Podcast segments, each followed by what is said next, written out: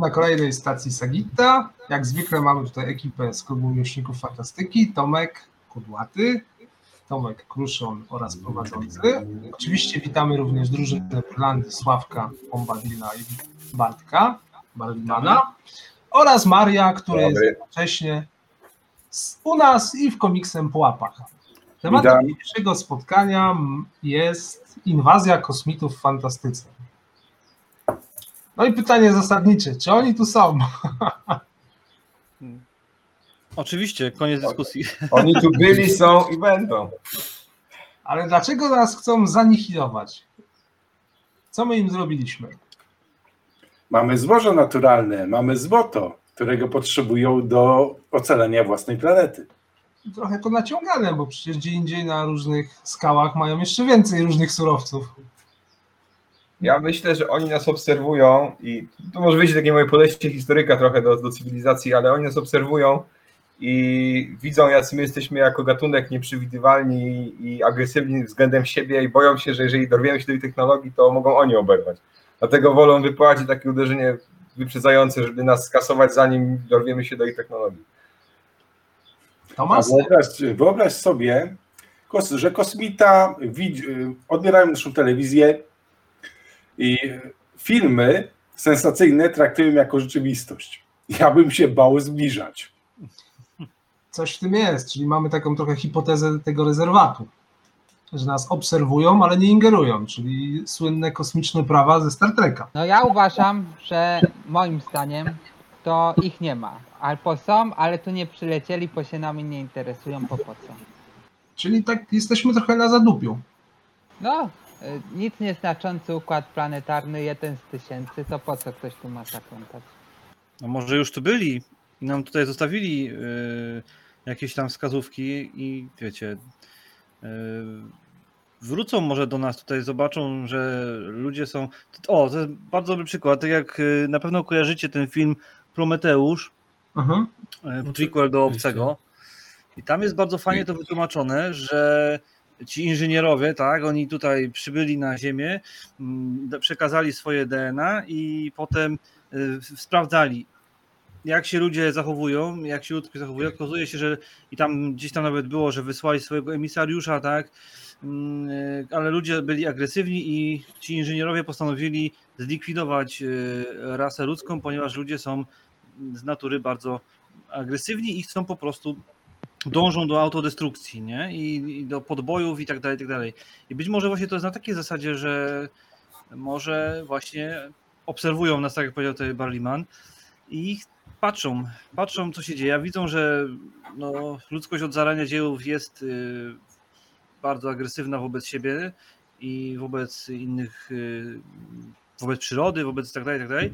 Więc myślę, że może właśnie dlatego ta inwazja miałaby tak wyglądać, że doszłoby do takiego totalnego uderzenia, żeby właśnie ukarać ludzi.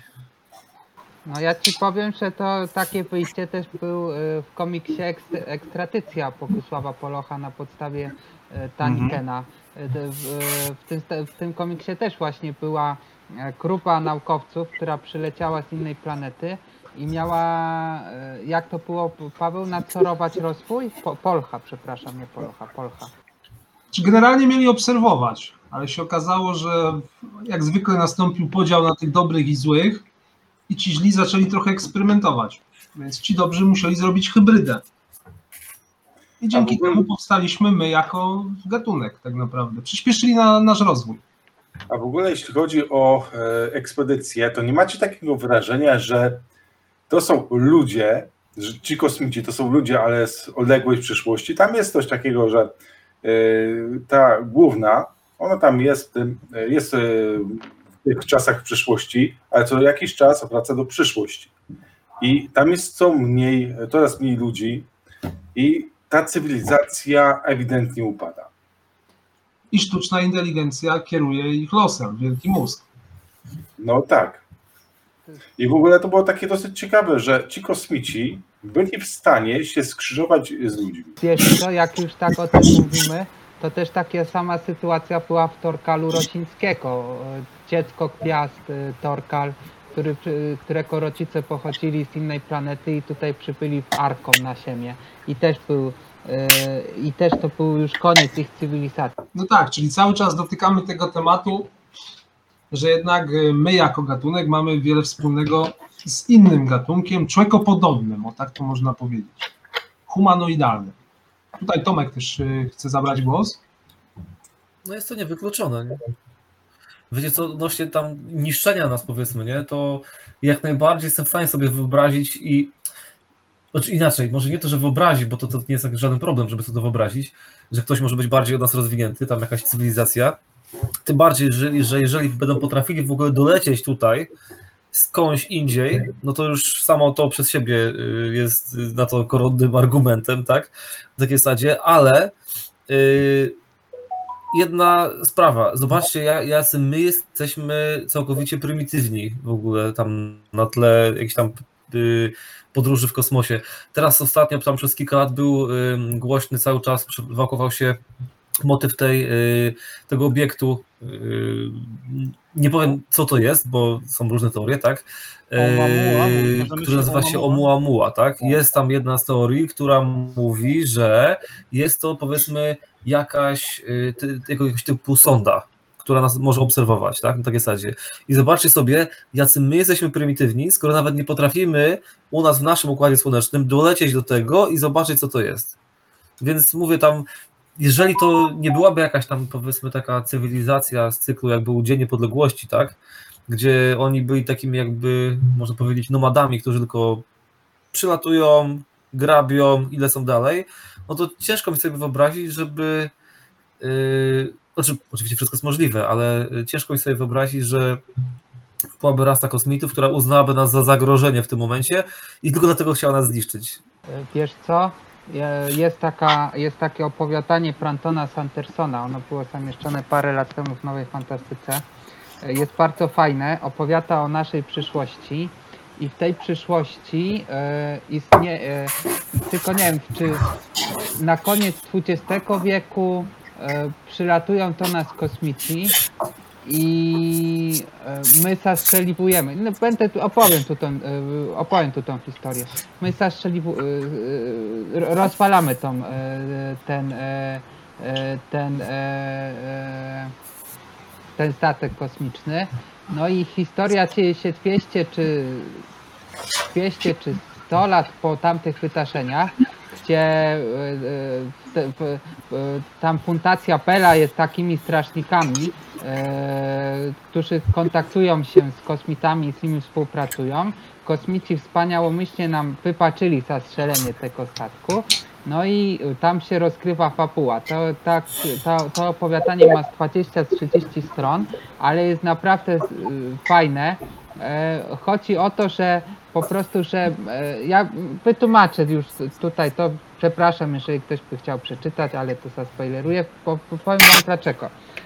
I okazuje się, że u kosmitów istnieje też podział na tych, którzy chcą z nami współpracować i na tych, którzy chcą nas zniszczyć.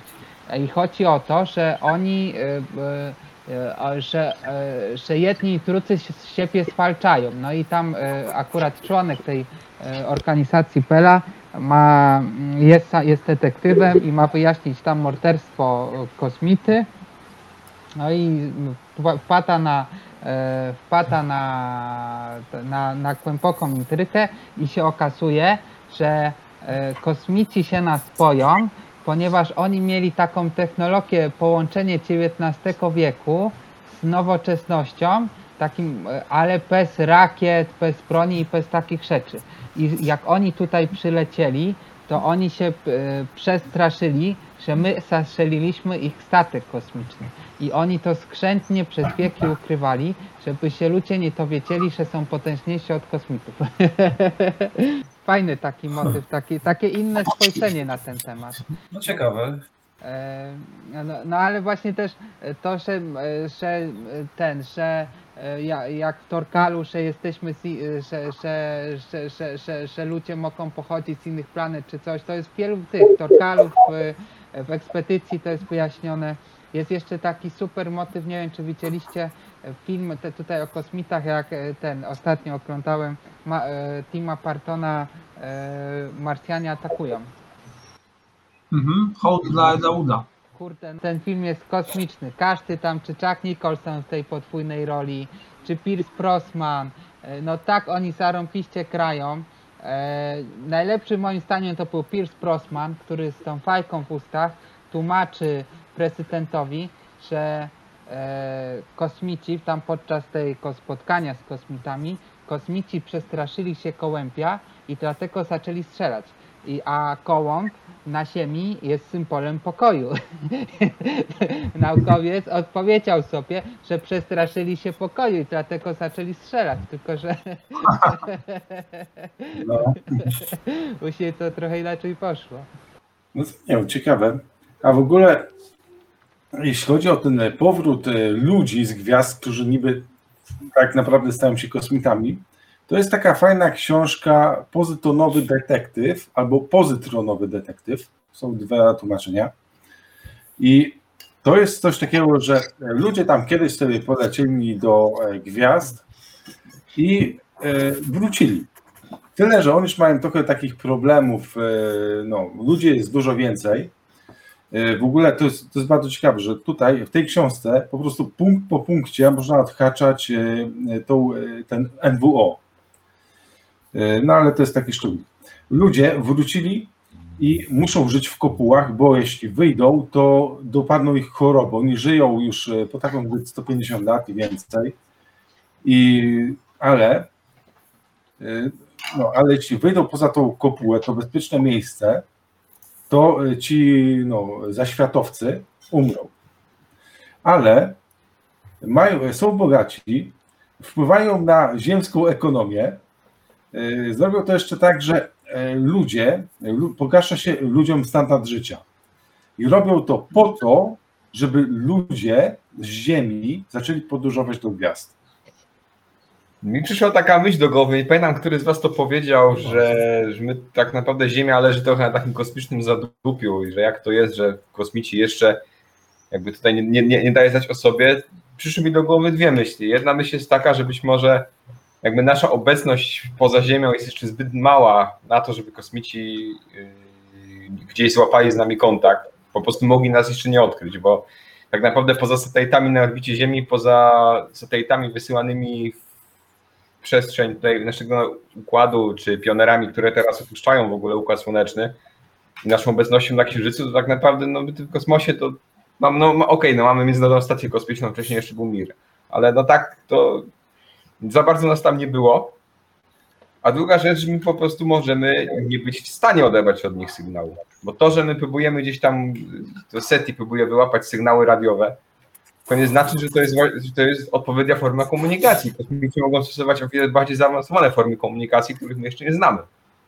No to jest racja. Wiesz co, w ogóle są też badania, które wskazują, że po kilku tysiącach lat świetlnych sygnał radiowy jest nieczytelny, ten co my wysyłamy. Więc tak naprawdę oni mogą odbierać taki szum, i dla nich to może być raz, że niezrozumiałe ze względu na kod kulturowy, po drugie, oni mogą nie być w stanie tego odczytać, po prostu fizycznie. Zresztą te sygnały, które odbieramy z kosmosu, to czasem są taką nieco pułapką, można powiedzieć. Przykład była taka historia, właśnie SETI wyłapało sygnał radiowy i okazało się po odtworzeniu tego, że to jest transmisja przemówienia Hitlera z otwarcia olimpiady w 1936 roku, która była pierwszym takim czymś nadawanym przez telewizję i to było wyemitowane w formie sygnału radiowego i to się po prostu odbiło gdzieś od czegoś w kosmosie i wróciło do nas. No, ten motyw w filmie Kontakt z Jodie Foster. Kontakt, ale też wiem, że było coś takiego, też właśnie z takim sygnałem była plana. Czyli tak naprawdę widzę, że jesteście panowie optymistami.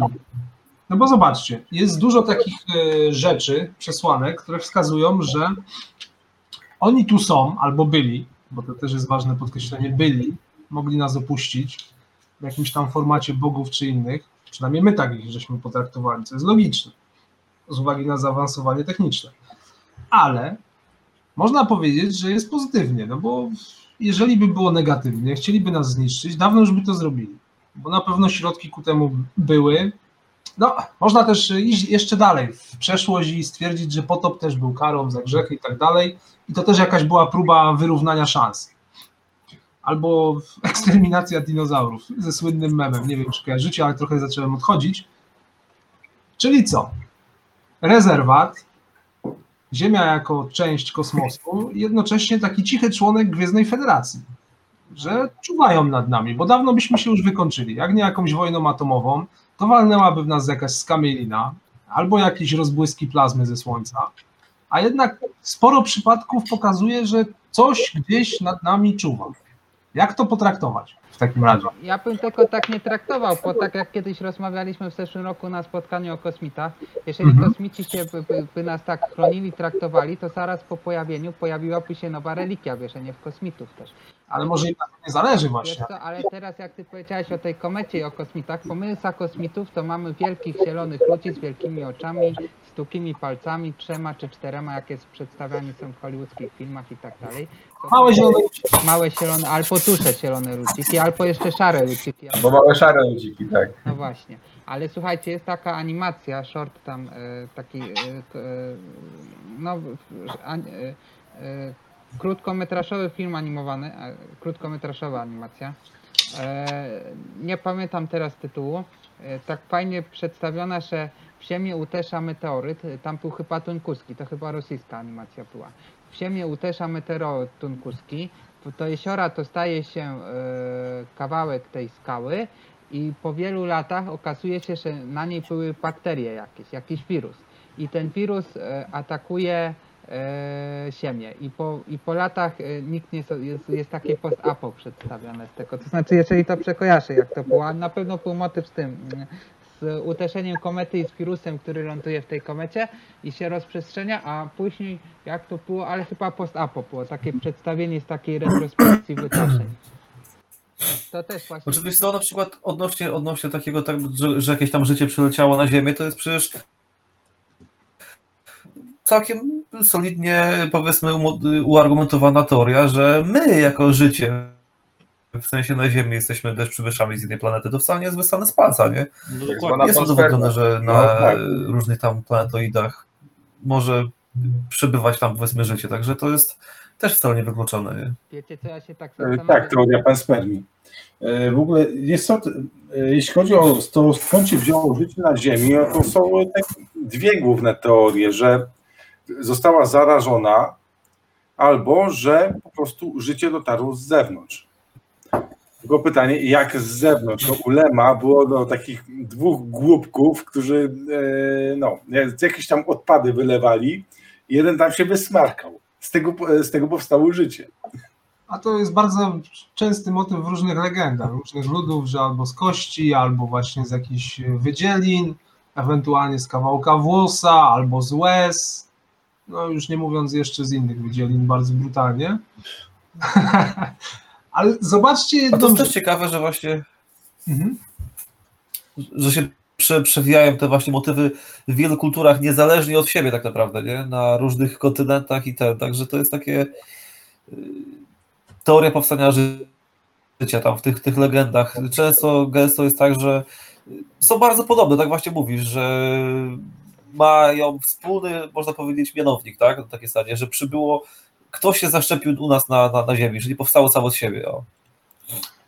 Tutaj Mario poruszył bardzo ciekawy problem, bo tak naprawdę ta kwestia pochodzenia życia na Ziemi to jest w zasadzie drugorzędna. Wiadomo, że nam to się wydaje ważne, ale to jest tylko takie odsuwanie nieuchronnego, czyli przesuwanie w czasie. No bo wiadomo, powiedzmy, że ktoś tutaj przyczynił się do powstania życia, czy nawet jakimiś modyfikacjami genetycznymi przyspieszył to powstanie życia, czy przyspieszył proces nabywania człowieczeństwa, tak to można nazwać. Jesteśmy my, jako gatunek, homo sapiens sapiens, czy jeszcze jakiś tam homo sapiens inny, ale to tylko jest przesunięcie, no bo ktoś tamtych też stworzył i to tak możemy sobie w nieskończoność. No właśnie, moim zdaniem no tutaj może i byli jacyś kosmici, może i byli, jest to w fantastyce też w mitologii przecież nieraz pokazywane, no ale to na przykład ostatnio Amerykanie odtajniają te A właśnie to mnie dziwi, że nikogo to nie dziwi. O. Ale z drugiej strony też kiedyś czytałem, że jak się pojawiają takie informacje w mediach o kosmitach, o tym, to jest takie odwrócenie uwagi trochę. Więc, tak, od jakichś wałów. Więc to też tak, ja to trochę tak traktuję z przymruszeniem oka. Jakby przylecieli, to bym się nie zdziwił, no ale po co oni tu mają przylatywać? No bo tak, no co my takiego, jak Mario powiedział, możemy mieć? Prędzej bym się spodziewał na przykład. W tym roku czytałem taką książkę Janusza Sajpla, Cylinder Pantrofa? Czekajcie. Cylinder Pantrofa. No to jest taka książka, gdzie... jak to, czekajcie, z kim jest bohater? Czy bohater jest... jak to było? Czy bohater przybywa z przyszłości? Jak to jest? To... czekajcie, wejdę sobie, tylko przeczytam sobie. Klasyczna powieść twórcy. Słuchajcie, ogólnie jest taka sytuacja, że że są jakieś wspomnienia jakiegoś człowieka z przeszłości, który on się cofa, czy coś takiego. Początku nie pamiętam książki, nieważne, przepraszam was za to. Jest taka sytuacja, że on szyje ziemia. Już wiem. On jest, w ziemi powstały ziemia jest super rozwinięta, masa powierzchni ziemi zajmują panele słoneczne, które zapewniają energię słoneczną, energię do mieszkań, do domów i do fabryk. Po ulicach jeżdżą autonomiczne roboty, które sprzątają, pilnują, naprawiają i takie rzeczy. I na Księżycu powstała druga baza, w której są tam naukowcy i oni tam mieli polecieć na parę lat, bo na ziemi zaczęła być choroba jakaś i oni mieli się odłączyć i w razie co wrócić. I to jest kilka lat później, na Księżycu wybucha bunt, jeden z buntowników ucieka na ziemię, policzy, że tam będzie normalnie. Na ziemi okazuje się, że ludzie się genetycznie cofnęli, że zaczęli się okupiać, że po długim rozwoju nagle zaczęli być coraz głupsi. I to właśnie o tym opisuje, że jest super technologia, ale dzieci z twórców już tej technologii nie umieją opanować. I to jest opowieść właśnie o kimś ze statku, który został wysłany i wrócił po latach, że to tak mocno ująć. I on znajduje te notatki właśnie, to jest tak fajnie pokazane. No i ja bym się prędzej spodziewał takiej jakiejś sytuacji, że na przykład tutaj ktoś był, zostawił, poleciał i może kiedyś wróci, niż to, że jakieś szare ludziki ze swojego miłosierdzia, ale spod naukowego tego chcą nas spadać. I to bardzo dziwne są badania, bo jest taka książka Blani Bolnara, ufologa łódzkiego, 2 części. Nie pamiętam tytułu, Obecność UFO czy coś takiego. I on przytaczał takie kuriozalne relacje z porwań, generalnie z kontaktów 2. i 3. stopnia z różnymi kosmitami, szarymi, tymi nordykami, czyli podobnymi do nas i jakieś dziwne w ogóle stworki. No i zastanawiał się, że to przypomina po prostu jedną wielką bójdę na resorach, bo na przykład przylatują sobie po to, żeby komuś ukraść karnister z benzyną, komuś innemu ukradli placki smażone na oleju, no po prostu jeden wielki, nie powiem co. Ale to też dowodzi, że to wbrew pozorom ma sens, bo oni są takimi antropologami kulturowymi.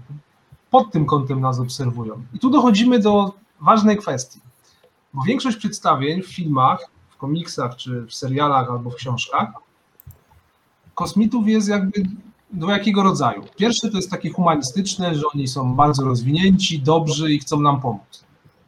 Nie chcą się mieszać, ale generalnie chcą nam pomóc. Druga wersja, o której tutaj rozmawiamy, to jest ta mniej pozytywna, czyli chcą nas zanihilować. Po prostu. Nie podobamy im się jako gatunek, stwarzamy zagrożenie dla kosmosu, albo mamy pecha i jakaś armada tutaj do nas przybyła i nas zanihiluje. No i teraz zobaczcie.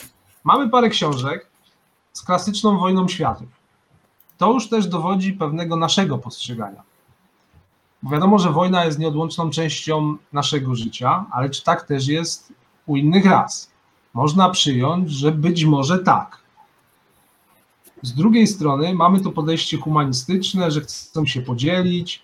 Tu mamy przykład Simaka, stacji tranzytowej. Tam jest bardzo fajny opis w ogóle kontaktu z różnymi rasami i to są naprawdę odjechane rasy.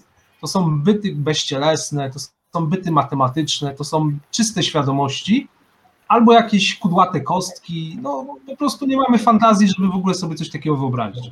Najlepsze jest to, że to oczywiście jest możliwe.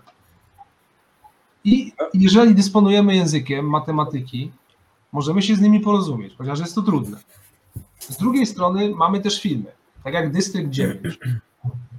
To jest oczywiście satyra na nasze ludzkie społeczeństwo, ale też fajnie pokazali, w jaki sposób ci kosmici mogą z nami się jakby kontaktować i my z nimi. Zresztą takich filmów czy książek jest masa. Ja tylko oczywiście wymieniam niektóre, o Graendera, Karda, teraz mi przychodzi do głowy Żołnierze Kosmosu, chociażby też Solaris Lema. A z filmów jeszcze Kontakt. Ale wiesz co? Star Trek. Paweł, wiesz co, do których mówiłeś, że są takie dwa główne są, powiedzmy, podejścia nasze w sensie postrzegania kosmitów, że albo chcą nam pomóc, albo zanihilować, ale jeszcze, wiesz co, często występuje takie trzecie, takie pośrednie, że powiedzmy chcą nas zniewolić, nie? Też dosyć często występuje ale takie coś. No to jest już trzecie i jeszcze... Że nie chcą nas, powiedzmy... Nie, mówię, że do tych dwóch głównych po prostu to trzecie jeszcze, bo też często się zdarzało w lepszych lub gorszych filmach, nie? Że właśnie chcieli nas zniewolić. Chcą nas zniewolić, no przecież świętolokowie zrobili relikwie, że przed 1000 lat byliśmy niewolnikami i nas wyspolili. Ale przecież jeszcze jest czwarte, słuchajcie, bo przecież wyobraźcie sobie autostratę. No i na autostracie są stacje benzynowe, są laski, jakieś zjazdy i tak dalej. No i ty, chyba na tym spotkaniu o kosmitach w zeszłym roku, Paweł, o tym mówiłeś, że kosmici też mogą lecieć i po prostu tu się zatrzymywać, dotankować czegoś, coś pobrać i polecieć sobie dalej. I jeszcze jest piąta możliwość taka, że oni po prostu lecą przez nas Układ Słoneczny albo w okolicach, nie są uważeni i lecą sobie dalej, bo uważają, że tutaj nie ma nic ciekawego do zobaczenia. Takie podejście turystyczne. No tak, ale może być jeszcze jeden powód przybycia tutaj kosmitów. Mogą się zafascynować kulturą Ziemi. No ale właśnie... Wracamy do tej antropologii. No tak, w ogóle jest taki, nie pamiętam jak się dokładnie nazywało, to chyba było Historii Niesamowite, taki serial. I tam właśnie w jednym z odcinków przylecieli kosmici, bo odkryli transmisje radiowe tam z lat bodajże 50. czy 60. I oni zafascynowali się tym. Cała planeta odjechała na tym punkcie i postanowili wysłać ekspedycję na Ziemię, żeby zdobyć więcej. Tyle, że minęło kilkadziesiąt lat. Ci aktorzy, co tam grali, to już zajęli się czym innym. W ogóle tam nie mieli ochoty tam występować. No ale jak się dowiedzieli, że to jest kosmici, którzy tak się zafascynowali, no to oni ten cyrk zrobili. I to było też takie niesamowite, że nie musi być powód tego, że nie musi być powód jakiś zły kontaktu z nami. No, może być jak najbardziej pozytywny. Ostrzega nas przed takimi pochopnymi działaniami, żeby jednak się niespecjalnie chwalić, nie wychodzić z tego ciemnego kąta, bo generalnie może nam to niespecjalnie się przydać, a nawet może nam zaszkodzić, tak jak zaszkodziło wiadomym cywilizacjom na starym kontynencie. Bardzo mocno zaszkodzić. Właśnie. Zobaczcie. Ale wiecie co, tak właśnie Paweł mówiłeś tam o tym, o tej z Marią, jedna rzecz, jak mówiliście o tej właśnie takiej, o tym podejściu antropologicznym, to zwróćcie uwagę, jak bardzo, ja w to jestem całkowicie w stanie uwierzyć, że my nawet nie jesteśmy w stanie, powiedzmy, dostrzec tego, że jesteśmy na bieżąco w jakimś reality show. Tak oczywiście mówiąc tak trochę z przymrużeniem oka, tak? W takiej zasadzie. Jesteśmy obserwowani cały czas. Zwróć uwagę, gdyby na przykład w XIX wieku, tak, ale słuchajcie, w XIX wieku, gdyby na przykład ktoś na Ziemi porozumiewał się za pomocą jakichś tam krótkofalówek czy coś takiego, albo miał jakiś tam, nie wiem, dostęp do internetu, który jest na orbicie, to nawet byśmy jako cywilizacja o tym nie wiedzieli. Totalnie, nie wiedzielibyśmy o tym. Tak samo zobaczcie, jak na przykład my, jako powiedzmy tam ludzie, tak, mając takie podejście, że tam badamy różne rzeczy, nawet jakieś tam gatunki na Ziemi, obserwujemy jakieś tam, zwierzęta w swoim naturalnym środowisku, one nie mają świadomości, co my w ogóle robimy tak naprawdę, więc jak mówimy o kimś, kto potrafi, czy o czymś, co potrafi przelecieć przez, nie wiem, z drugiego końca wszechświata, czy tam jakiejś galaktyki do nas, to my po prostu naprawdę w tym momencie jesteśmy przy nich tak jak takie winniczki, które są w jakimś akwarium obserwowane. Nic więcej. Taka jest moja perspektywa na to, nie? Nie wiem, czy kojarzycie ten film z Charlie Sheenem, Spotkanie, to tytuł angielski chyba był Arrival. Tak, to jest ten, co się dzieje tam w tym... To jest film taki właśnie z tych rozpisków, jak oni żyją. To dobre klimaty były. Ja to oglądałem z 3 lata temu, czekaj, jak to było, on tam ląduje, tam gdzie się ten teleskop radio... Arecibo, tak. On się rozpalił w tym roku czy w zeszłym. On meka był i tam czekaj coś. Szeci kosmici żyją wśród nas. To takie w stylu Archiwum Mix było. Dobre to było, dobry klimat miało. Tak, i oni wywoływali sztucznie, podkręcali globalne ocieplenie, bo to im służyło nam niekoniecznie. Tak. Czyli tutaj jesteśmy cały czas w tym klimacie właśnie spisku. Ale że jakaś tam akcja spiskowała z rządem. Ale nie? To mi się od razu skojarzyło z filmem. To znaczy ja film oglądałem, a ten film jest na podstawie książki, który podobno jest znowu takim prekursorem Star Warsów, Star Treków i wszystkiego. To jest o tym, na Marsie co się dzieje, jak się ten film nazywa. To Disney wykręcił, super hit miał być, a nikt się nie zainteresował. Kojarzycie? To jest Edwarda, tego co Tarsana napisał na podstawie książek. Kojarzycie ten tytuł, czy nie? Ale czy to jest coś... Można myśleć o Cartera? Pamięć absolutna może? Księżniczka na Marsie to jest... No to John Cartera. Tak. I tam jest taki motyw, że wśród cywilizacji istnieje taka tajemna kasta, która może zmieniać twarze takich zmiennokształtnych. Super zaawansowana, która wpływa na losy światów tylko po to, że im to służy jakiemuś ich większemu celowi. To też taki motyw właśnie trochę ten. No czyli reptylianie, no. Reptylianie jakby w mordę strzelił, panie Pawle. A kojarzycie taki film, też jest na podstawie książki Nowy Początek? Nowy początek, tak.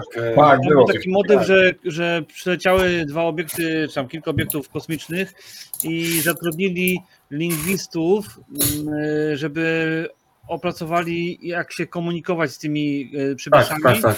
Tam chodziło o to, że w ogóle pięknie pokazane próba nawiązania kontaktu z obcą cywilizacją. I tam chodziło o to, że oni przybyli jakby z przyszłości właśnie, oni przybyli, jeżeli dobrze pamiętam, że czegoś nie pomyliłem, że oni przybyli z przyszłości i przybyli, aby ostrzec Ziemian o nadchodzącym kataklizmie, coś takiego, jeżeli dobrze pamiętam. No to też ciekawe spojrzenie. Oni tam, pamiętam, w tym było tak, że oni dzięki tym retrospekcjom mogli wpływać na komunikację z ludźmi, pamiętam, była taka sytuacja. Tak. To taki fajnie, bardzo świetnie to było zrobione, świetny pomysł. Taki sam motyw był w Interstellarze.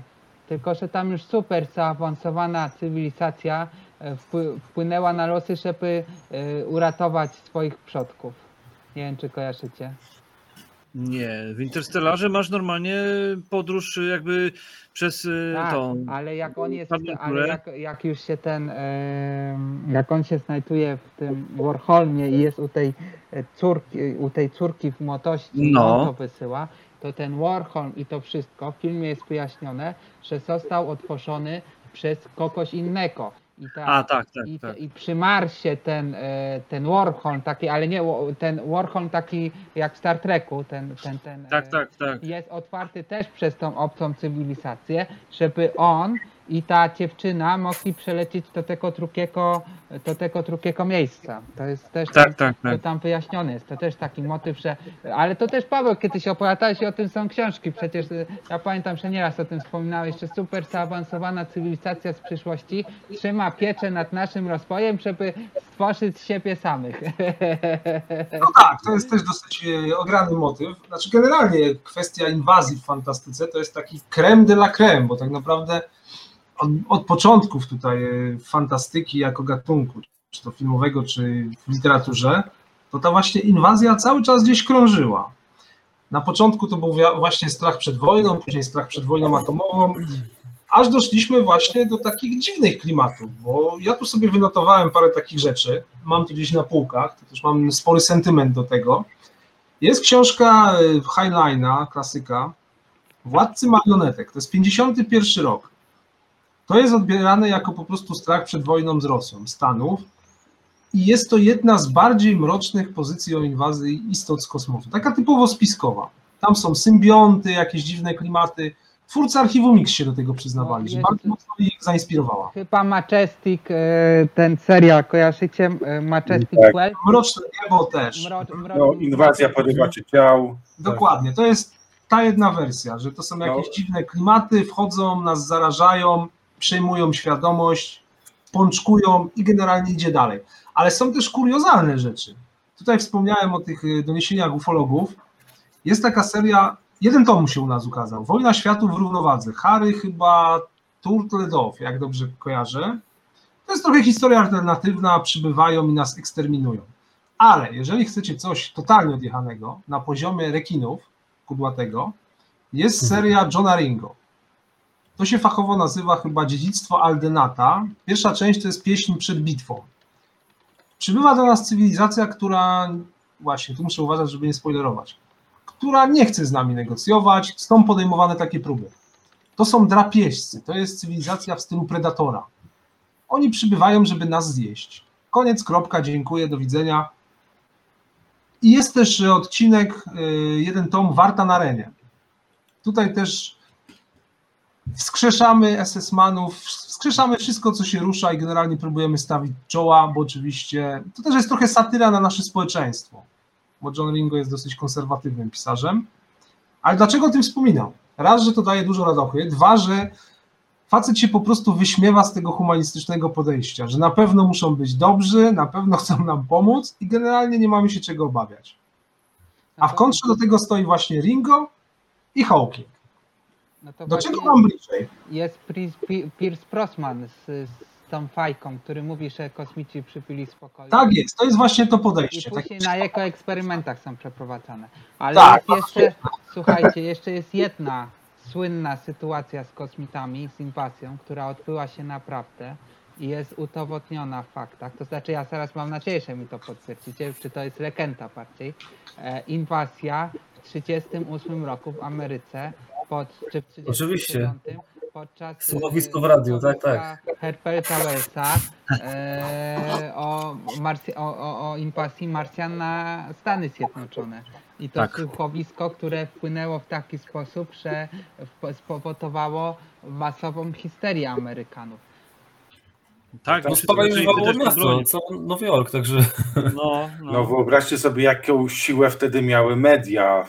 Ludzie nawet nie weryfikowali wtedy informacji. My dzisiaj mamy nieraz pretensje do tego, że ludzie podchodzą do jakiejś informacji, nawet nie wpisują w Wikipedię. Ja już nie mówię o tych encyklopediach papierowych, ale nie sprawdzają w Wikipedii, jakie są te, co mówią... Nie weryfikują w żaden sposób. Tak, nie weryfikują najprostszych informacji, po prostu wierzą w przekaz medialny.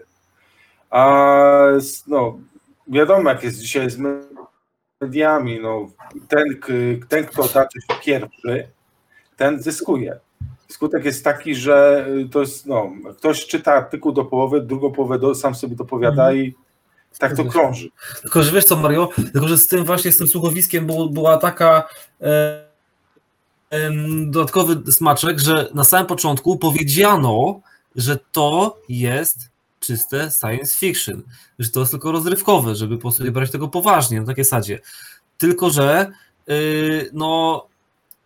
to było tak przekonujące, że ludzie w to uwierzyli i panika i tak wybuchła, nie? Tak jest, bo nie wszyscy, powiedzmy, usłyszeli początek, a jak już zaczęli słyszeć to słuchowisko, że jest inwazja i zaczęli te informacje zaczęły, powiedzmy, znaczy to słuchowisko zaczęło przeradzać się w informacje, bo tam było dużo takich analogii do prawdziwych tam miejsc, że to jest niszczone, tam to jest atakowane, więc ludzie to po prostu uwierzyli w to, tak? Na takiej zasadzie. To nie było, że mogli coś zweryfikować w trakcie, powiedzmy. Ten, kto nie usłyszał początku, nie miał możliwości weryfikacji. I wybuchła panika. Tak, a jeszcze było w tym samym czasie, był jakiś, jak to się nazywa, jakiś serwis informacyjny był w tym samym czasie i ludzie, nie wiem, jakoś to w czasie jeszcze chyba zgrali. Tak, było tak, dużo rzeczy się nałożyło na to, zgadza się. No, ludzie po prostu mogliby przestawić tą gałkę obok i usłyszeliby, nic się dzieje. Ale nie wspomniał jeszcze o facetach w czerni. No tak. Faceci w czerni to trochę się łączy z turysmem, bo jest jako ziemia, jako takie miejsce przesiatek. Jest przecież motyw, że oni się tutaj osiedlają, ale jeszcze jest międzynarodowy spisek. Teraz ten izraelski szef wywiadu powiedział, że Stany Zjednoczone są w kontakcie z kosmiczną federacją.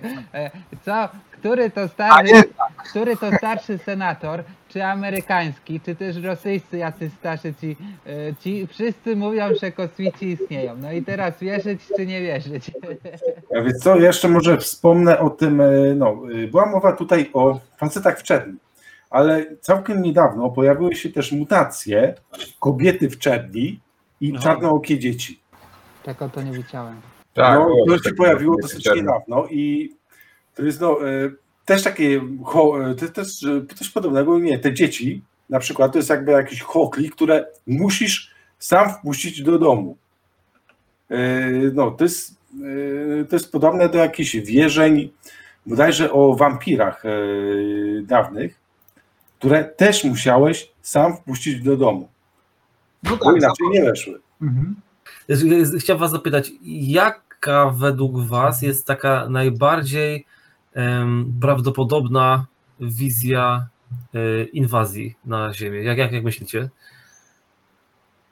To zależy od rasy kosmitów. Co uważasz za najbardziej prawdopodobną? No?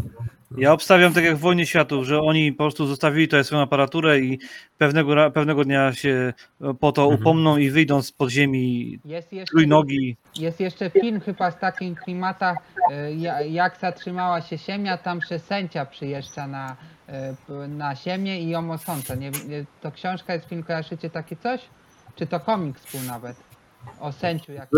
Był stary film, który był z Keanu Reevesem, później odnowiony. Nie wiem, czy był komiks, nie słyszałem o nim, ale na pewno były dwa filmy. Albo na podstawie książki, albo komiksu to było. Ja wam powiem, że moim zdaniem, to prędzej niż od takiej inwazji szarych ludzików, to ja się spodziewam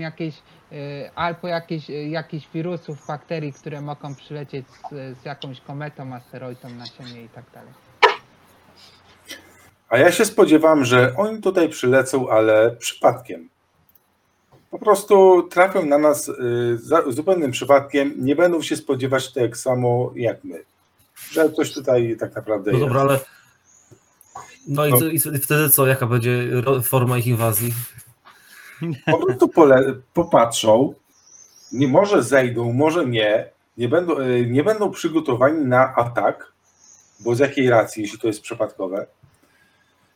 My się trochę będziemy bać, ale oni po prostu dalej odlecą i może przez setki lat ich nie zauważymy znowu. I na tym się skończy inwazja. I prawdopodobnie jeszcze będzie coś takiego, u nas będzie paranoja i będziemy się zbroić na potęgę. Zupełnie niepotrzebnie. Czy mi się wydaje, że oni nawet się nie będą bawić w inwazję, tylko użyją jakiejś broni pokojowej gwiazdy śmierci, po prostu zniszczą całą planetę i nawet się nie skapniemy, że coś się stało. Bo nas odparują. Ja wam mówię, Oumuamua to był ten zwiadowca i przesłał odpowiednie informacje na nasz temat i teraz oni wszystko wiedzą. Prawdopodobnie i tak wszystko wiedzą. No tak, dokładnie. Ale jak już wracamy do tematu, jaki byłby prawdopodobny scenariusz, to cały czas będę odpowiadał dziwnie.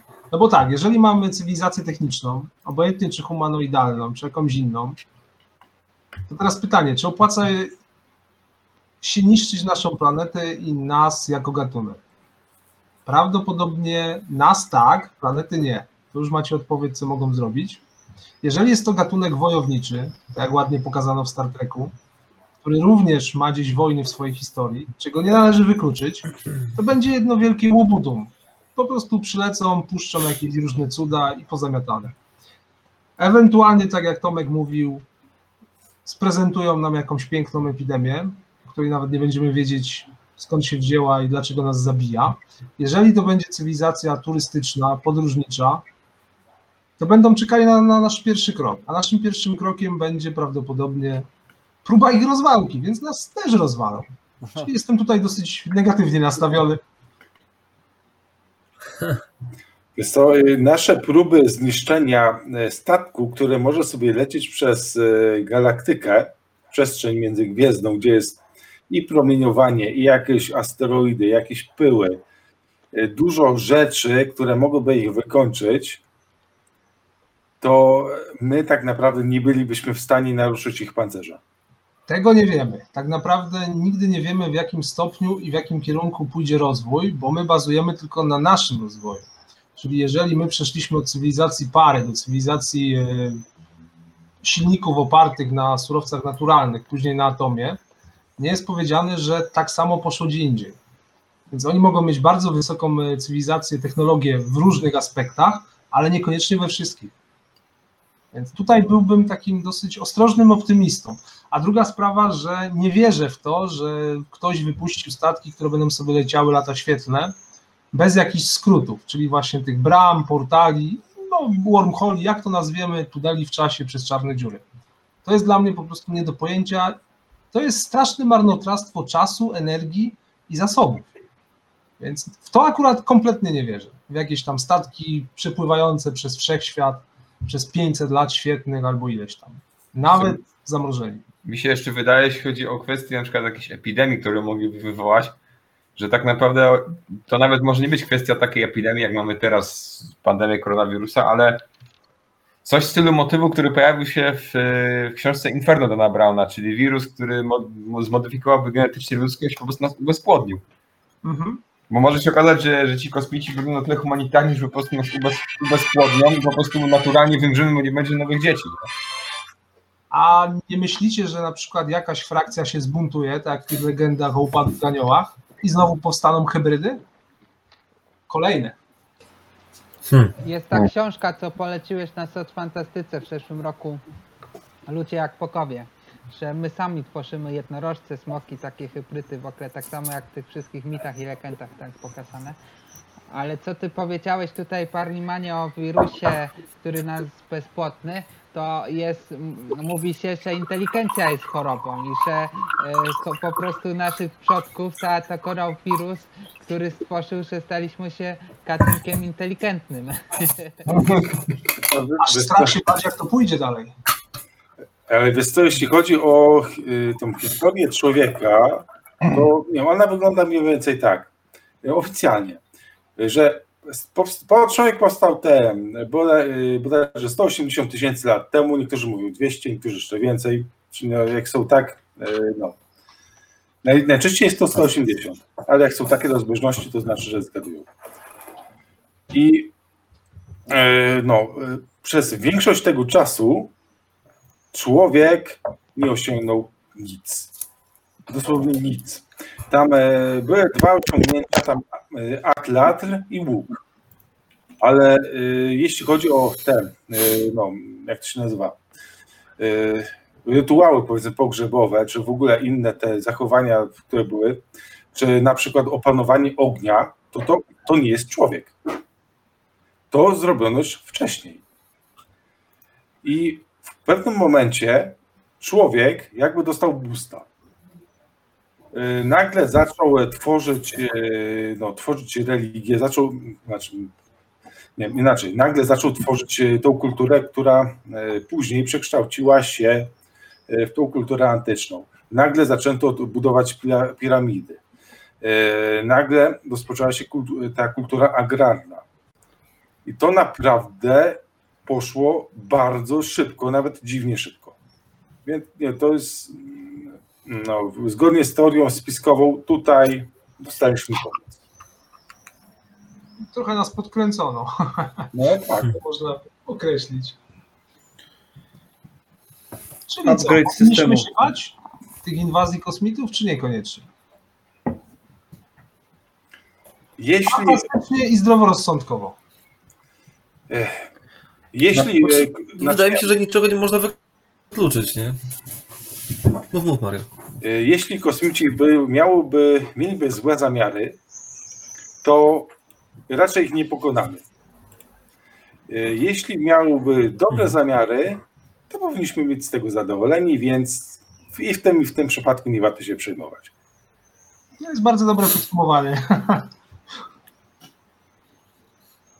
Ale wiecie co, właśnie na przykład odnośnie takiej inwazji, ja na przykład mówię, ja się bardzo skłaniam ku temu, że dajmy na to, nawet jeżeli by chcieli wykorzystać naszą planetę, to na przykład mogliby rozważyć coś takiego, że wcale nie musiało być korzystne zlikwidowanie nas, tylko powiedzmy, żeby zdobyć zasoby naszej planety, wystarczyłoby nas, nie wiem, jakoś zaszantażować, żebyśmy im to dali. I zrobić z nas jakichś niewolników. Co za problem...